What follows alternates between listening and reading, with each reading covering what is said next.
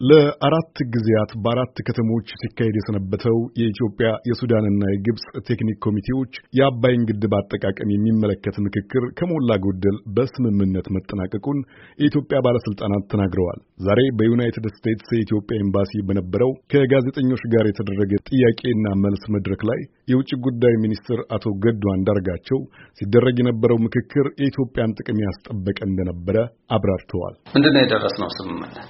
አሁን ቴክኒካሊ ግድቡ በሚሞላበት ሁኔታ ላይ የመጀመሪያዎቹ ሁለት ዓመታት ላይ ኢትዮጵያ በፍጥነት ኃይል ልታመነጭበት እስከምትችለው ድረስ ለመሙላት የተፋጠነ መንገድ እንዲኖር ከሁለት ዓመታት በኋላ ደግሞ እንዴት ኃይል ማመንጨቷ እንደተጠበቀ ሆኖ ውሃ እያጠራቀመች እያጠራቀመችበት የሚሄደው ጊዜ እንዴት አድርጎ ነው በዛ መንገድ ኢትዮጵያንም ተጠቃሚ የሚያደርገው?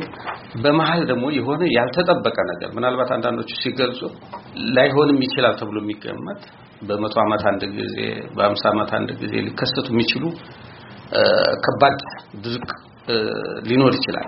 ያኔ ኢትዮጵያ ለታችኞቹ ሀገሮች ምንድን ነው ልታግዝ የምትችለው የሚለውንም በሚመለስ መንገድ ውይይቶች ተካሂደው ከሞላ ጎደል መግባባት የተደረሰበት ሁኔታ አለ። ትናንት አመሻሽ ላይ በታዛቢነት የተሳተፈው የዩናይትድ ስቴትስ የገንዘብ መስሪያ ቤት ሀገራቱ የደረሱባቸውን የስምምነት ነጥቦች መነሻ በማድረግ ለቀረቡ ጥያቄዎች መልስ የሰጡት የኢትዮጵያ ውሃና መስኖ ኢነርጂ ሚኒስትር ዶክተር ስለሺ በቀለ በበኩላቸው ሀገራቱ በደረሱበት ስምምነት መሰረት ኢትዮጵያ ግድቡን ለመሙላት እንደ ውሃ ፍሰቱ የሚወሰን ከአራት እስከ ሰባት ዓመታት እንደሚፈጅባት በመጪዎቹ ሁለት ዓመታት ውስጥ ደግሞ ከግድቡ ኤሌክትሪክ ማመንጨት እንደምትጀምር ተናግረዋል። የውሃ ሙሌት ሂደቱ በዋነኝነት ክረምትን መሰረት በማድረጉ የሙሌቱ ሂደት የሚፈጀው ጊዜ ላይ ተጽዕኖ ይኖረው እንደው ተጠይቀው ይህንን ብለዋል። የኢትዮጵያ ወንዞች ፍሰታቸው ሐምሌ ነሐሴ ላይ ያበጠ ነው።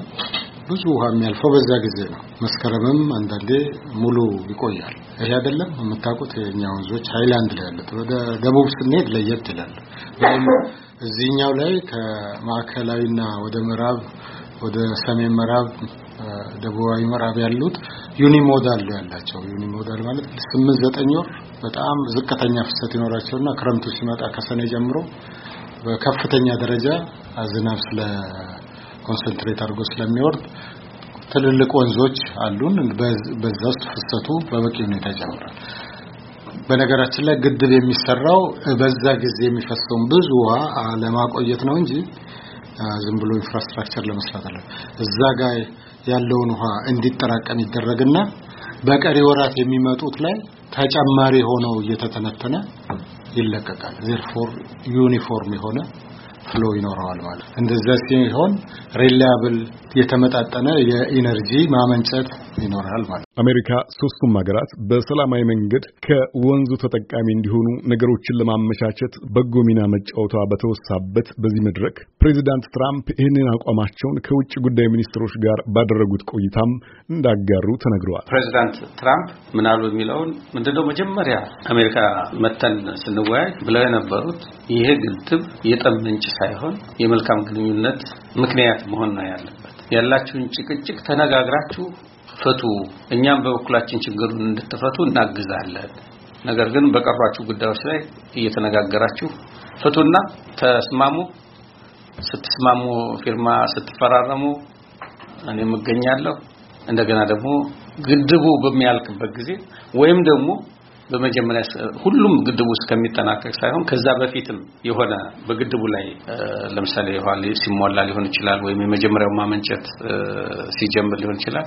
መገኘት እፈልጋለሁ እና በጥሩ መንፈስ ችግራችሁን ለመፍታት የጀመራችሁትን መንገድ አጠናክራችሁ ቀጥሉ፣ መጨረሻ ስምምነት ላይ ድረሱ የሚል ነው።